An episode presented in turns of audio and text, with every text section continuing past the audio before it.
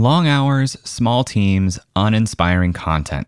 Marketing for a startup is hard work, but it doesn't have to be.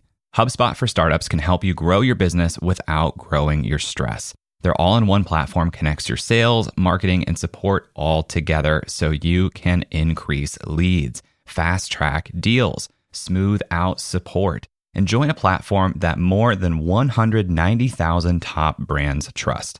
Plus, they have a constantly evolving collection of resources to help startups scale.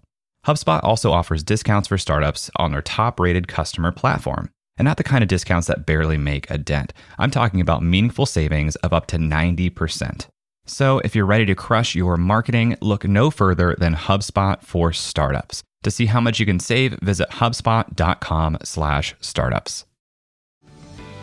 This episode is brought to you by Paramount Plus. An unlikely friendship begins in the Paramount Plus original movie, Little Wing, starring Brooklyn Prince with Kelly Riley and Brian Cox. Reeling from her parents' divorce, Caitlin steals a valuable bird to save her home, but instead forms a bond with the owner, leading to a new outlook on life. Little Wing, now streaming exclusively on Paramount Plus. Head to ParamountPlus.com to try it free. Rated PG-13. I knew I needed something to really push me out of my comfort zone. And this project did that. I mean, it was hard. There were a few all-nighters, and it really forced me to look at my surroundings and really see inspiration in things that were around me. Welcome to Creative Elements, a show where we talk to your favorite creators and learn what it takes to make a living from your art and creativity. I'm your host, Jay Klaus. Let's start the show.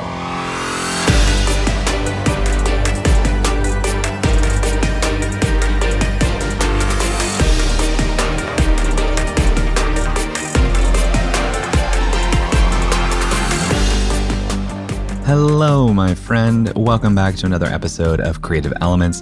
I'm grateful that you've decided to spend another hour here with me today. Back in June of 2020, I published an episode with Kat Coquillette, a graphic designer who licenses her designs to major brands. That episode has always been a listener favorite, and I'm making it a commitment this year to speak with more designers, and not just graphic designers, but product designers too. And one of the first people who came to mind when I was thinking about products and design is today's guest, Lalese Stamps. Lalese is a ceramicist and the creator of Lolly Lolly Ceramics, a small-scale ceramics production and design studio in Columbus, Ohio. Lalese's ceramics have gotten a lot of attention over the last year, and her public profile has really blown up. In what feels like the blink of an eye, her Instagram following has grown to more than 100,000 followers, and her studio is consistently sold out of their handmade mugs. I first met Lalese a couple of years ago at a coffee shop here in Columbus called One Line Coffee, and it's where a lot of local artists and creatives tend to hang out. This was a few years ago, when she was still a graphic design student at the Columbus College of Art and Design, and it was there at CCAD that she first tried her hand at ceramics. I thought that ceramics was something that I could try. I never tried it before, ironically. So back in 2017, I decided to take a class, and it kind of stuck. I started selling pieces locally at the flea market, and then it just really took off from there. That, if you hadn't guessed, is Lalese. And as you hear in this interview, she took to ceramics like a fish to water, or clay to a wheel, or some other clever metaphor. Or maybe that's a simile? I don't know. And while she studied graphic design at CCAD, she also continued to practice her craft of ceramics, making mugs and sometimes selling them at a local flea market. But that got a little repetitive for Lalese, and she started looking for ways to stretch herself creatively. So I decided that doing a 100-day project would be perfect because that meant I can do something for 100 days, and hopefully that would expand my knowledge and also skill set for ceramics. So I made 100 different mugs with 100 different handles for 100 days. Lalese's 100-day project got a ton of attention locally. For days, it felt like if I opened Instagram stories, I was going to see her mugs. And not long after, in mid-2020, things really started to change for Lalese on a national level. As our country grappled with the murders of George Floyd and Breonna Taylor, Black business owners started to get more of the attention that they deserve. And Lalese's business, Lolly Lolly Ceramics, started to really take off. So at the time, it was really interesting because I wasn't really focused on my ceramics as much. I was protesting a lot and doing a lot of social justice things. So to look at my phone and see the amount of followers that I was getting at that time, it would range from like 10,000 new followers a day to 20,000, which was insane. We talk about this a lot more in the interview, but Lalese's work grew like wildfire, getting attention from the New York Times, PopSugar, Marie Claire, and even Gwyneth Paltrow. But it's challenging to keep up with that type of growth, especially for a first-time entrepreneur. So in this episode, we talk about Lalese's start to ceramics, the process of making a single mug, let alone 100 of them, growing a large following overnight, brand partnerships, and how her tenacity has helped her to make the most out of these opportunities. I'd love to hear your thoughts on this episode as you listen. You can find me on Twitter or Instagram at @JClaus. I'd love to know that you're listening. Just take a photo, tag me. And if you're not already in our listeners community on Facebook, I'd love for you to join. But now, let's talk to Lalese.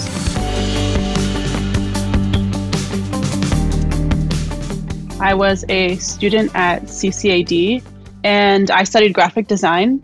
So I was always on my computer and I really just needed an outlet that was separate from that I can kind of use my hands, because I've always been a creative. I've just dabbled in so many different things. Talk to me about your first efforts in that class. I feel like taking a ceramics class, your first tries have got to be so rough. I think back to I had a ceramics project in 8th grade and it was horrible. So did you take to it really quickly and you were like, oh wow, I'm really good at this? Or was it really, really hard for you in the beginning too? I don't mean to say this in a way that sounds cocky, but I kind of am really good at things. And I think it's more so determination. If I really put my mind to it and practice really hard. So maybe that's more of it. I wasn't incredible at first because throwing on the wheel is really challenging. But I think the way that I really got great at making pieces is by just practicing. I studied abroad actually that summer, and my advisor told me, he's like, you should try to sell some of your pieces. And I was very new at ceramics at that time. And I was like, oh, I don't know. That sounds kind of crazy. But sure enough, I just kind of went to the studio and practiced basically every day. And I think just kind of, repetitively doing something really made me good at it.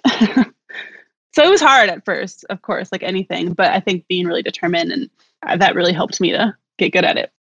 For somebody who's never taken a ceramics class, what is the base level understanding we should have of how this works and what you're actually doing to make a piece of ceramic art?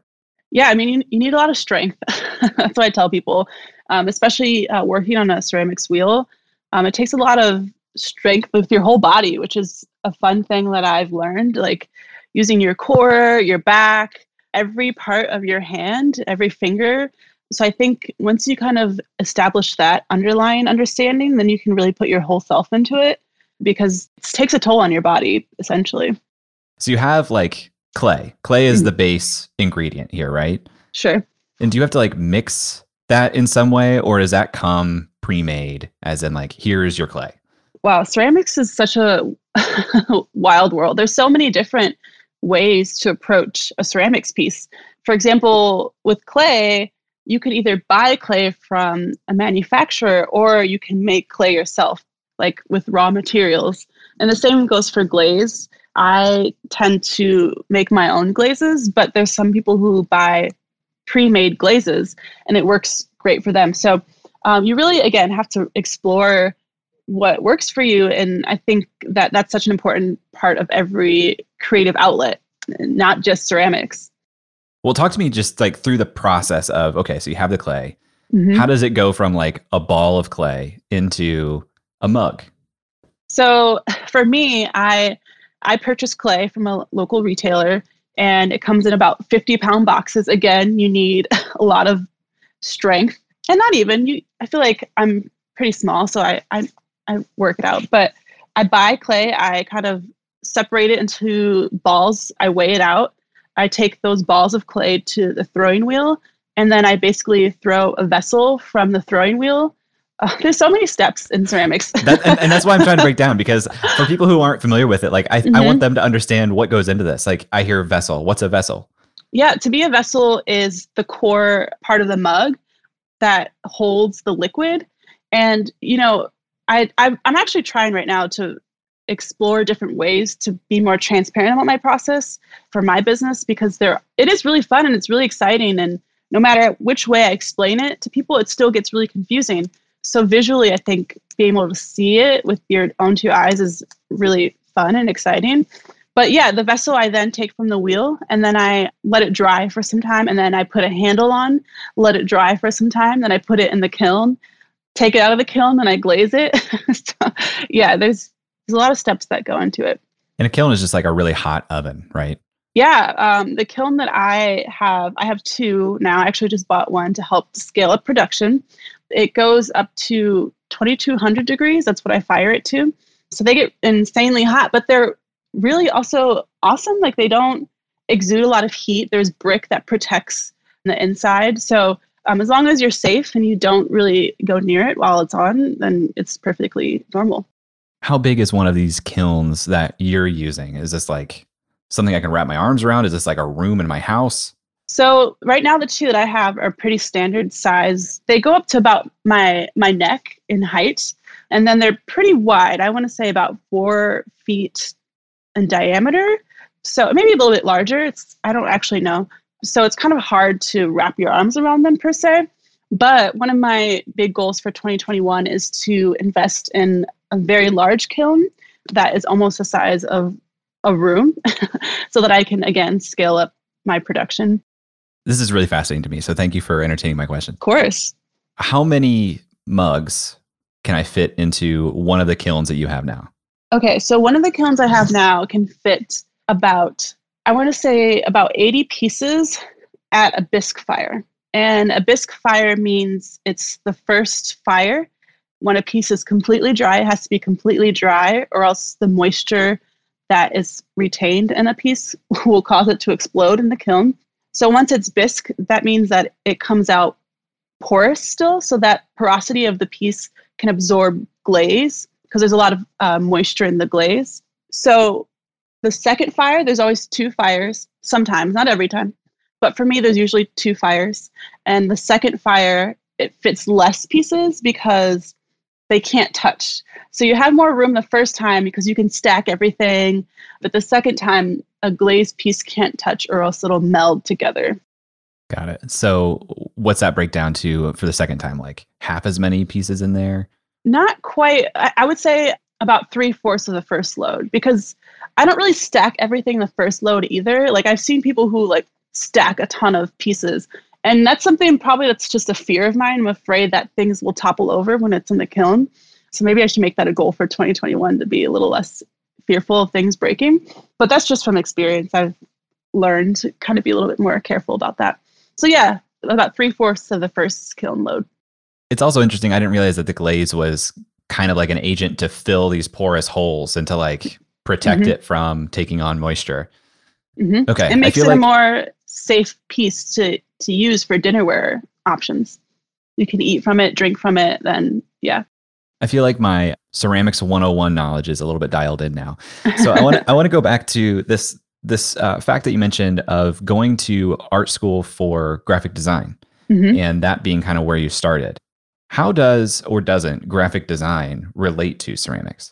That's a really great question, because a lot of people have told me that they can tell that I'm a graphic designer through my work. And that actually makes me really proud, because I do care a lot for structure and form and functionality.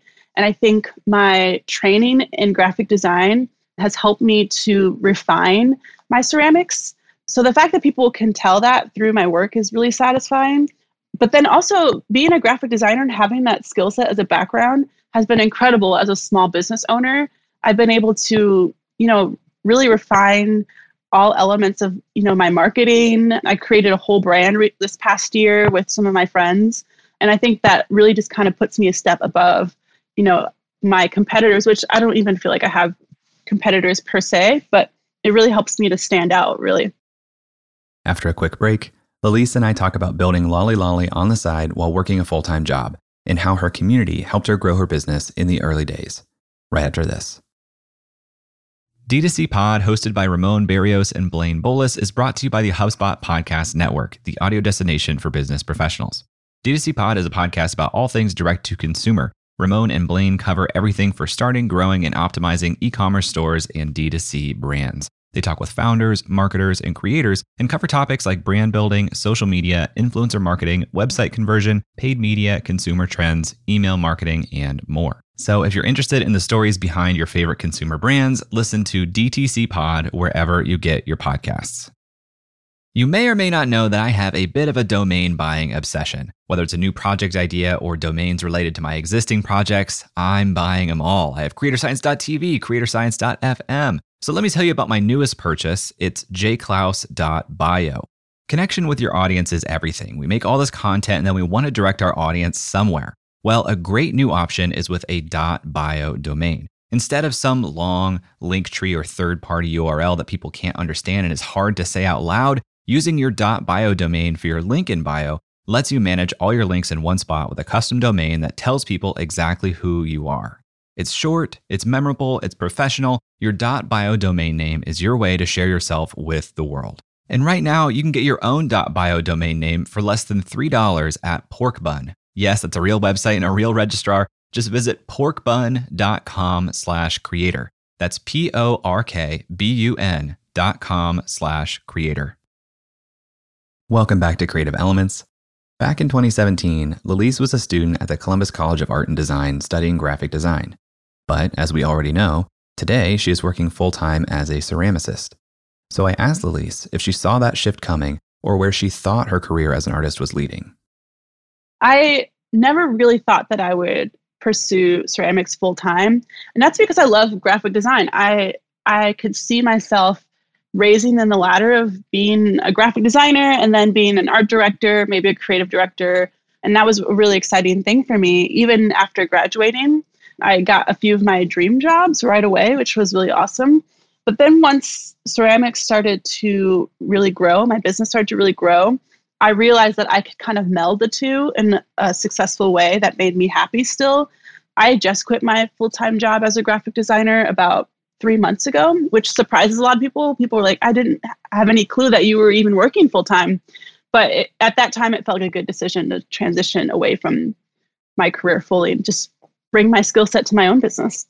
I've actually heard that type of response quite a bit from creative folks, because when you start making things and putting it out on the internet, you kind of put it out as if like, this is me and this is everything that I'm doing. But it's often like, I want this to be me. I want this to be everything I'm doing. And I need to like show that I'm doing this and I'm going to portray this as everything. But it's just hard to get things started. You know, it's really hard to get things started. Yeah, definitely. When you say you got a few of your dream jobs, what did that look like? Was that like a type of position? Was that the type of clients you were working with? What did that mean to you? To me, it meant the places that I worked. I was able to work in environments to me that felt very fulfilling. The people I worked with were incredible. The clients that we worked with were really fun and really challenged me. So that was a really fulfilling thing to be able to work in spaces after college that felt right for me, which was hard to let that go because I was afraid that maybe I would never get that again.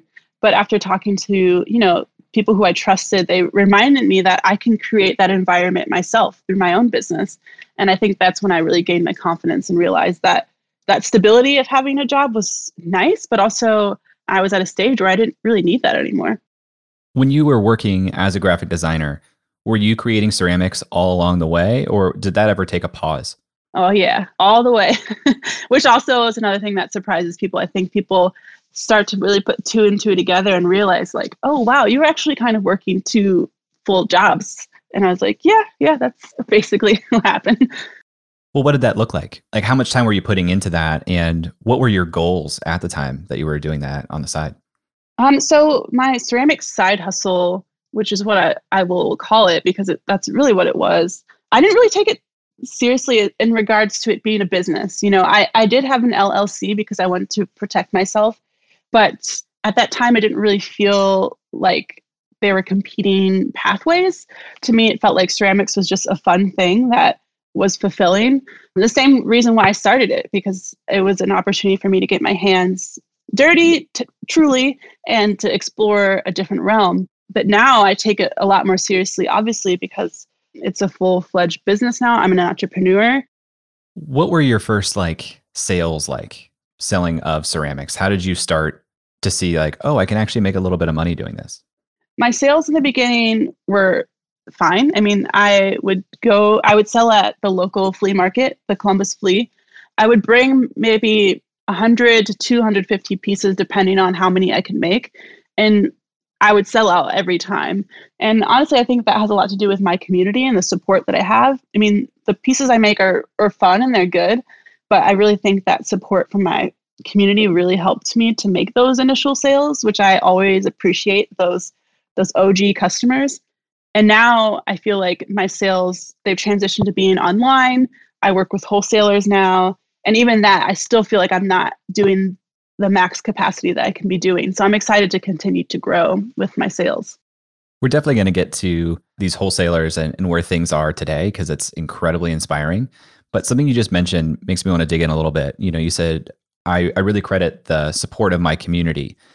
And that's something that anybody listening to this, we all have some amount of inherent community, but I think a lot of people are also looking around at some of their peers and people they admire and saying, they seem to have more people around them than I do. So how did you build that? And what can people learn about how you kind of formed these relationships that really supported you in the early days?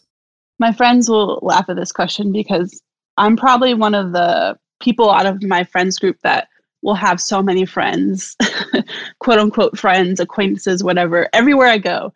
You know, I'm from Milwaukee originally, and I lived in Chicago for some time, and I've lived in Columbus now for the past 10 years. And no matter where I go, I tend to really attract people in this way that I think is just very genuine and authentic. I don't like to call it networking because I really don't think that's what it is, but I love meeting people in different situations. Like, ironically, I'm very introverted, but if you put me in a situation where there's a ton of people and I know I'm going to be there, like, I'm mentally prepared to like meet people and talk to them. So I've just never been afraid to really put myself out there and meet new people. But I also do think there's something about my personality that attracts people and makes them want to talk to me. And I've had people tell me that too. So it's not really coming out of like thin air. I really do think that there's something about me where like I'm easy to talk to, and I always have some exciting things going on that people want to talk about. Let's say you went to an event and you met some people and you had a really great conversation and feel like you just made potentially 5 new friends. Mm-hmm. How do you maintain that over time? Do you do it intentionally at all, or have you learned anything about what you do that makes that possible? Yeah, I'm super intentional. I mean, I'm really good at keeping in touch with people, no matter if it's via phone, by text, or just like sending a direct message on Instagram. Just the other day, I reached out to someone who I hadn't talked to in a while. They're a former coworker of mine. And I was like, I'm just thinking about you, wanted to say hi and check in. And I think that's so important, especially during a time right now when, you know, communication is really limited with the quarantine. I think it's so important to just kind of stay in touch briefly, because we all have things going on. We're all busy, but I don't like to make that an excuse. I like to remember that there's people in my life who might not be there as consistently now, but at one point they were, and they're important to me. And I just want to make sure people know that. And I also love sending people mail, which is so outdated, but not even. I love sending cards and just letting people know that I'm thinking of them.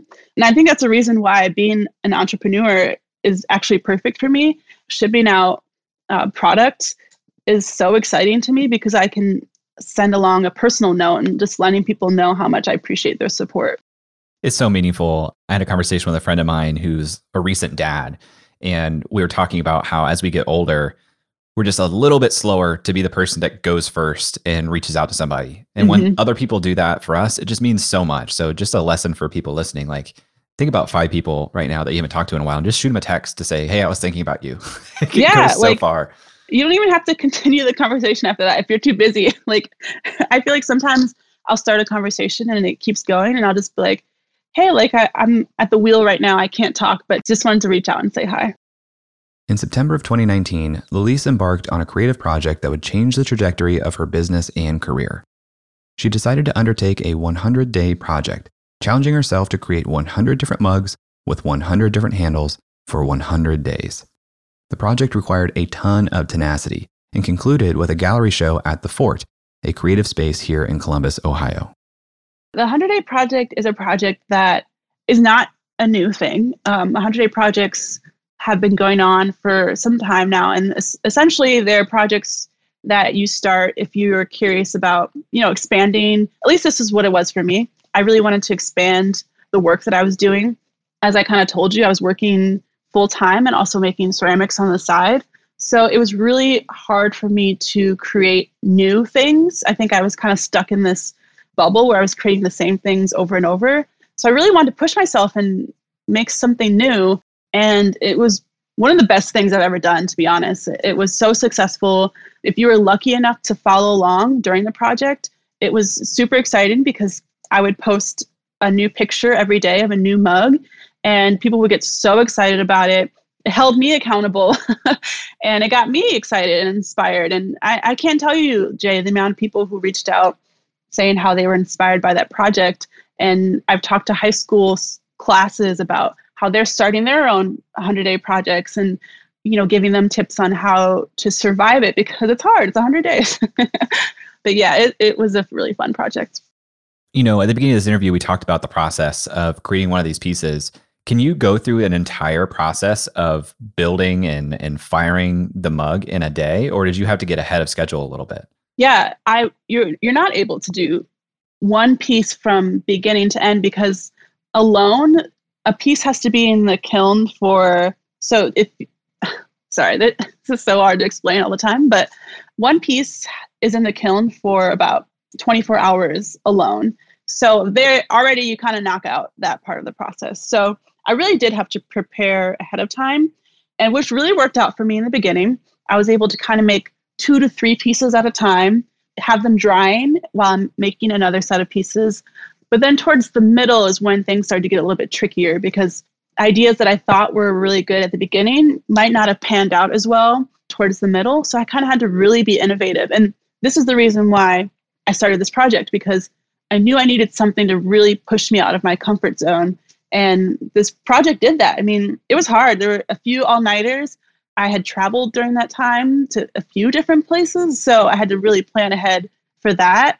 And it really forced me to look at my surroundings and really see inspiration in things that were around me, everyday things like a remote control or a handle on a door. And that was the most fulfilling part of the project, really just being able to open up to my surroundings and really take in everything around me. When we come back, Lalese and I talk about the constraints she set on herself for her 100-day project and what it felt like when her work really started to take off. So stick around and we'll be right back. If you know me, you know how much I believe in memberships. My membership is the core of my business, and earning an income directly from your audience is one of the most sustainable ways for you to become a professional creator too. So I want to tell you about today's sponsor, Uscreen. Uscreen is a beautiful all-in-one platform that helps content creators earn a living from their videos by unlocking predictable, recurring revenue. You can host private live streams for your members, build an on-demand catalog of premium content, and Uscreen gives you a community hub to interact with your members too. They can access your community from their mobile phone, so your membership is right there in their pocket.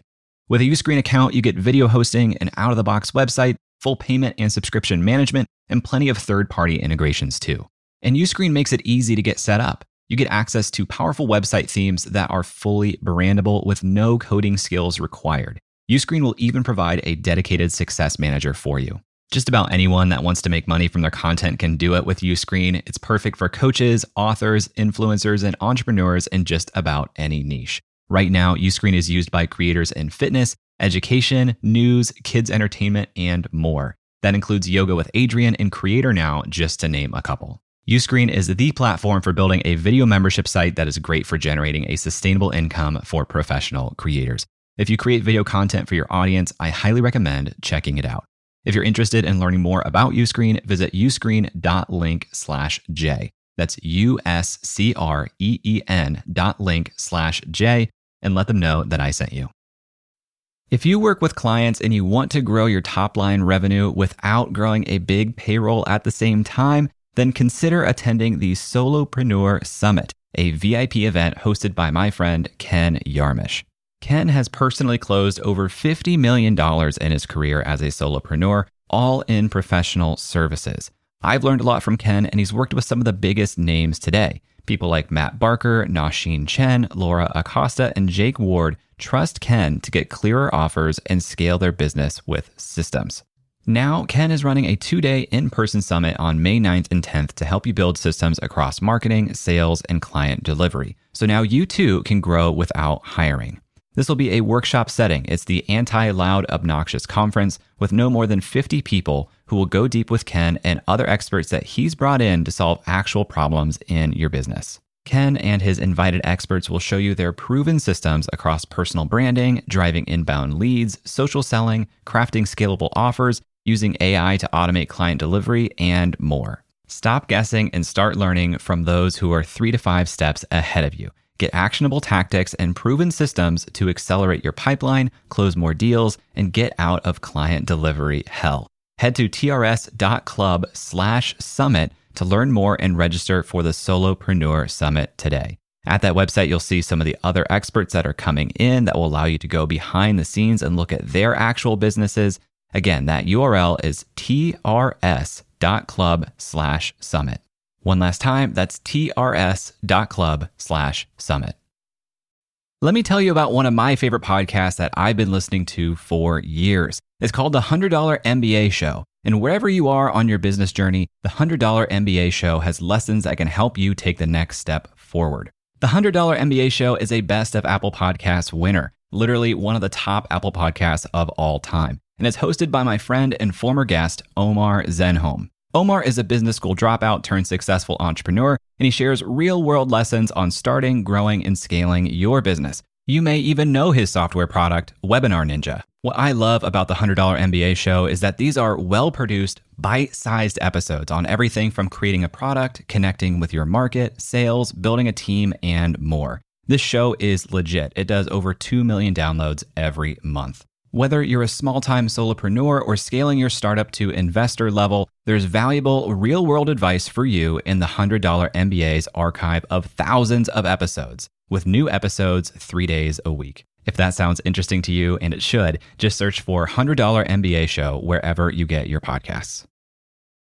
Welcome back to my conversation with Lalese Stamps of Lolly Lolly Ceramics. I'm fascinated by this 100-day project.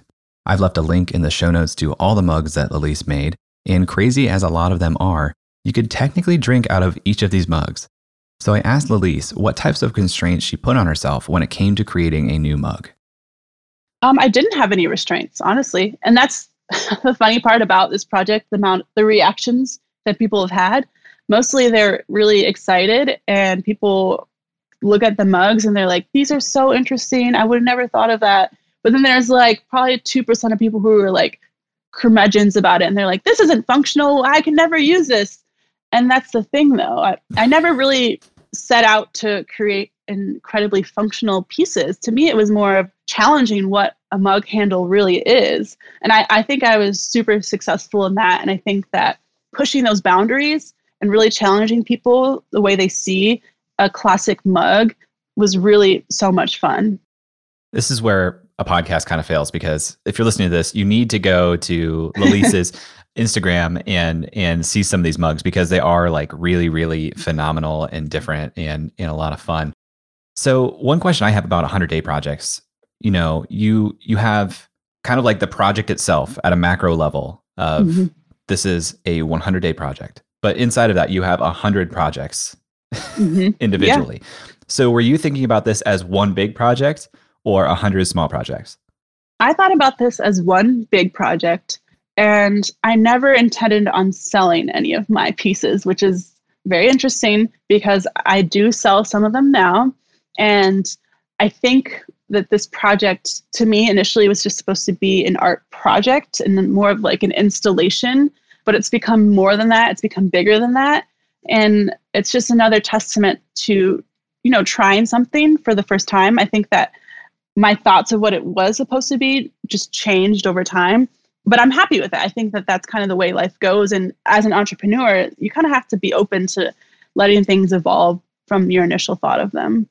Did those thoughts evolve within the 100 days or after the 100 days when you started to get some response to it? Definitely afterward. You know, I mean, I ended that project at the end of 2019, so about a year ago. And 2020 is when it really started to gain more attention. after the project was completely done. And that is from the power of Instagram. A lot of people just were sharing my work, and it gained a lot of traction internationally.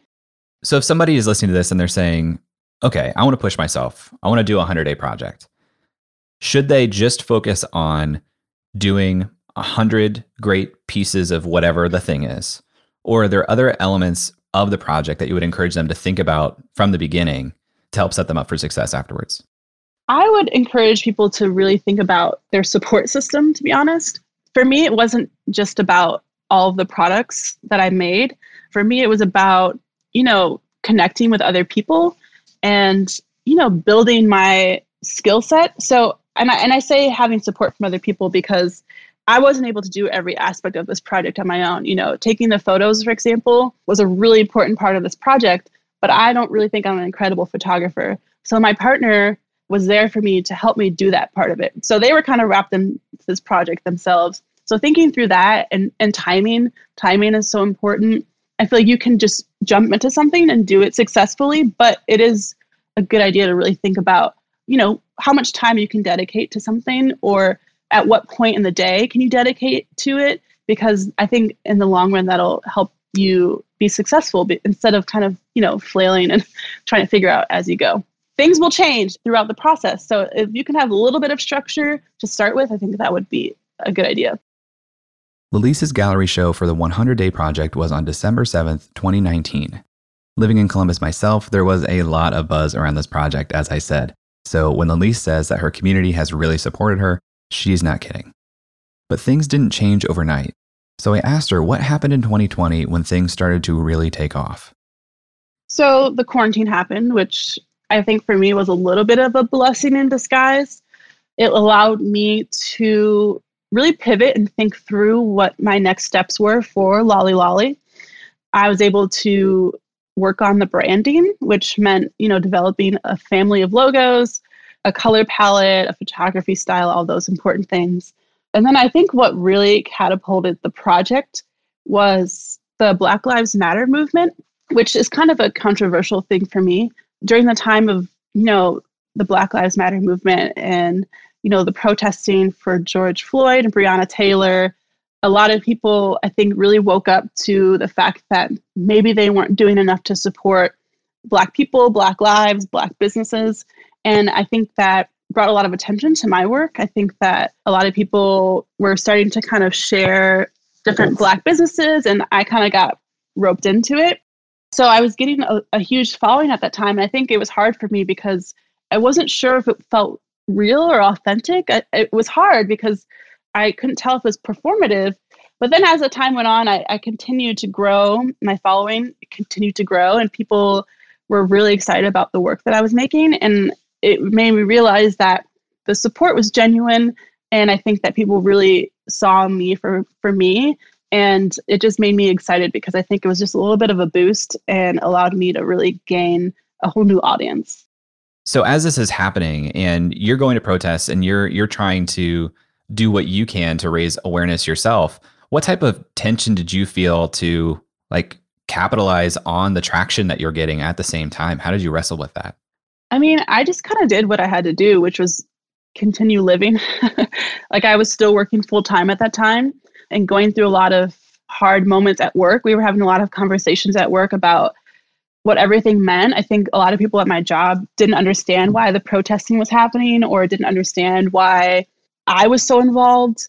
So it was interesting because I was dealing with much more than ceramics and a new following of people. I was dealing with my livelihood and trying to really just stay afloat in that sense. So to be honest, I didn't even think about capitalizing on anything at that time. I think for me, that came later when I was able to kind of, emerge from this fog of, frustration and anger. And I was able to really focus and be okay, I have this new following now. What does this mean for me? And I had to really evaluate, was I going to keep doing things the way that I was doing them before? Or was I going to evaluate how to move forward and really take this new following and grow with it and continue to grow my business? And that's what led me to my decision to quit my job, essentially.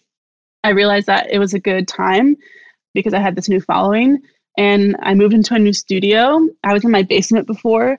So I felt like the timing was, it was right. Like I never argue with timing, and I took the opportunity to really, just move forward and do what I could with what I had. Did it still feel risky and scary, even though you thought like the timing was right? Oh, of course. Yeah. I mean, I love taking risks, to be honest. I think that that's the only way to live. How will you really know if something will work out if you don't take a risk? But for me, seeing, like, I was starting to get a lot of, partnerships coming in with brands, and I was, getting different grant opportunities come in. So for me, being financially secure in that way made me even more confident in my decision to, focus on Lolly full time. What did that look like for somebody who hasn't had like inbound partnership interests? Is that just coming through like an Instagram DM? Is that coming through email? How did you start receiving these things? Oh, everywhere. And that's a part of why that time in my life was really overwhelming. The growth of the business at that time was exciting, but so overwhelming. I can't even describe how I felt, because I'm so typically in control of my life in the way I'm really organized. I'm really, sorry, I was going to say strict, but I'm not strict on myself, but I am really regimented. So at this time when I was getting so many inquiries from email, from text, from my DMs, it was so overwhelming. So I had to really gather a team. A lot of my friends were super supportive and were like, I'll jump in, I'll start answering DMs. And my friend went on my website and changed a few things to let people know, like, hey, we're not currently for sale. Like, because people were confused. They're like, you're so big and popular, why is there nothing for sale on your site? So we redirected my shop page to email subscribe list so that we could at least capture people's email. So I think what happened to me, I think, was okay for me because I was able to handle it. It was hard at the time, but I was smart enough to, gather people to help. And I think that really made all the difference. And then how did you think about where you were investing your own energy? As you're seeing people come in and say like, hey, why can't I buy more stuff? Were you like, okay, I got to get back into the studio and make a ton of mugs? Or how did you think about where you're putting your time? Well, that was what encouraged me to quit my job, because I think that I was limited on time as far as working as a graphic designer.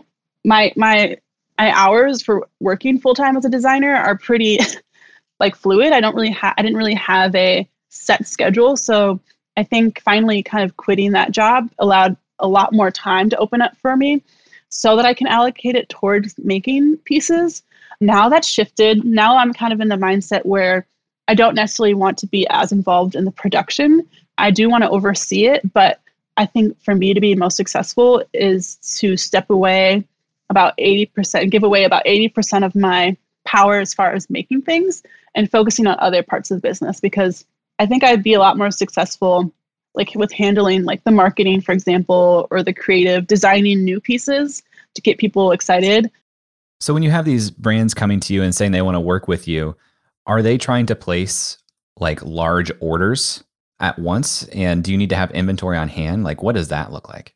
The various brands that are reaching out, there's different categories. There's wholesalers who've been reaching out who want to sell my pieces in their shops, which so many wholesalers that I didn't, it's that alone has been overwhelming. So having to decide, one, whether or not I want to work with wholesalers, or two, which ones to work with. There's a lot of research involved in that, like kind of understanding their values and who they are. And then a lot of big commissions, people who have reached out to me about, for example, Bath and Body Works has been a client of mine this past year, and I did 2 big commissions with them, making special mugs for them for different events that they've been holding. So those are the different categories of people who've reached out. And then there's like individuals who have reached out about commissions, and that's just like not possible for me right now. What does ceramics look like at scale? Like, do these wholesalers or even consumers, like, would they want a mug that's like kind of standardized? And then how do you make that to make sure that they are like the same? Great question. That's something I'm exploring right now. Something that I've always kind of stood by is the fact that my pieces are handmade and that I make them personally and I touch every single piece. But I don't think that will be sustainable down the line. I think that I've experienced burnout in ceramics multiple times already. Throwing on the wheel again takes a lot of strength, and I simply can't continue doing what I'm doing forever. So to me, it's smart to scale up and to invest in ways that I will allow other people, that will allow other people to also take part in the production so that it doesn't all fall on me.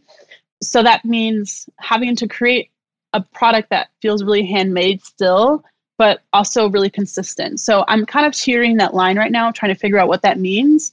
There's other examples of brands that do a great job of it. For example, East Fork Pottery out in Asheville, they have a huge company. Well, not huge. They have 80 people that they have hired. And I think they do an incredible job of having a manufacturing line, but also making pieces that feel unique and special. And that's kind of what I'm modeling my own business after. And they've been great. They've reached out and have offered help and advice and equipment that they don't use anymore. So again, I have such an incredible community who've been supportive. I'm just so impressed with how much you've had to learn and grow in such a short time. Did you aspire to be a business owner or an entrepreneur? You know, you mentioned you had your dream jobs not too long ago. So how does this feel now? Honestly, it feels incredible. I'm shocked at how much I love growing a business. I think that there's times when I wish that I would have gotten education in business. I think that would have helped in a lot of ways. But lo and behold, we're in 2021, the resources that are available are insurmountable. Like, there's so many resources. I have books right now that I'm reading. There's a few podcasts that I really appreciate. And there's just a lot of websites that I've been referencing that offer like really detailed resources and guides for how to manage your business. And of course, again, I have friends who are all really smart. I have lawyer friends. I have friends who work for payroll services. So I've been doing my due diligence as far as research and, you know, finding the right resources that I need. So I think growing a business has been fun for me. And down the line, like I kind of, you know, mentioned earlier, if I can focus more on the business aspects of things and not actually producing, I think I would be really satisfied. Through this year where everything grew so quickly, you've obviously had to be really tenacious to take advantage of that. Were there any points that you almost felt like just like giving up, where it felt just too overwhelming? Only about 3 times. For the most part, being able to see how much I've been able to grow and adhere adversity, I think that I look back and I'm like, wow, Lalese, you've really grown and you've really been able to jump over these hurdles that I think for me in the past felt impossible. But now there's, especially as a Black woman, I think it's not just about me anymore. It's about a community of people and the people who will come after me. And I can't say that there's a ton of, you know, ceramics companies that are Black owned or women owned. So even having that prospect under my belt has been the light, like that's been what's been inspiring me the most. And knowing that I can be an example and knowing that I can eventually invest back into my community. Right now it's in small scale ways, but my goals for 10 years down the line, I want to invest like hundreds of thousands of dollars into my community, and knowing that I can do that just really drives me every day. For people listening to this who have similar aspirations, but they're funneling all their creative energy into maybe a job they're working right now or something else, what would you say to them if they have this itch to kind of start making their own projects again? So I love this question because I listened to your episode with Seth Godin, and he kind of talks about how he put all of his eggs in one basket basically and didn't work for anyone else. I have been one of the rare people who hasn't had many jobs. And a job is something that you do for the money, period. There's nothing that says you're entitled to not have a job. And unless you take significant evasive action, you're probably going to need to have a job. And I took significant evasive action so that I wouldn't have to have one, but it was really painful for a long time. But not everyone can really do that. You know, sometimes you really have to work a job to have some bit of stability. And he mentions that too. So I think you really have to be determined and tenacious. You really have to have some kind of structure and focus if you want to have a creative career path.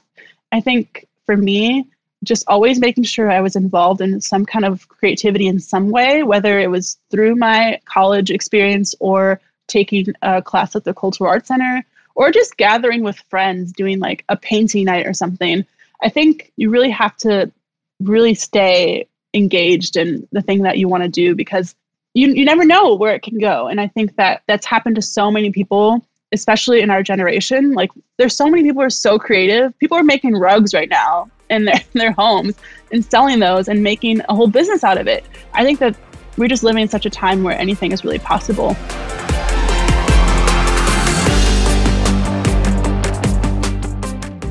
It's really inspiring to hear Lalese's story. I don't know about you, but this conversation definitely made me want to start a 100-day project too.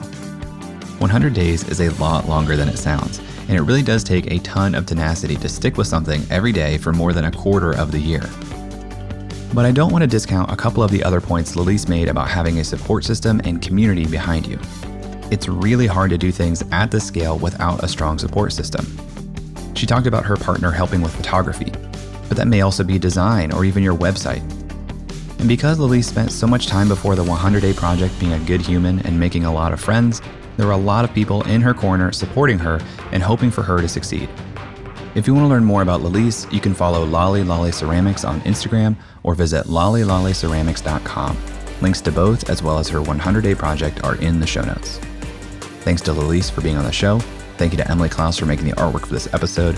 Thanks to Nathan Tonhunter for mixing the show and Brian Skeel for creating our music. If you like this episode, you can tweet at @JKlaus and let me know. And if you really want to say thank you, please leave a review on Apple Podcasts. Thanks for listening, and I'll talk to you next week.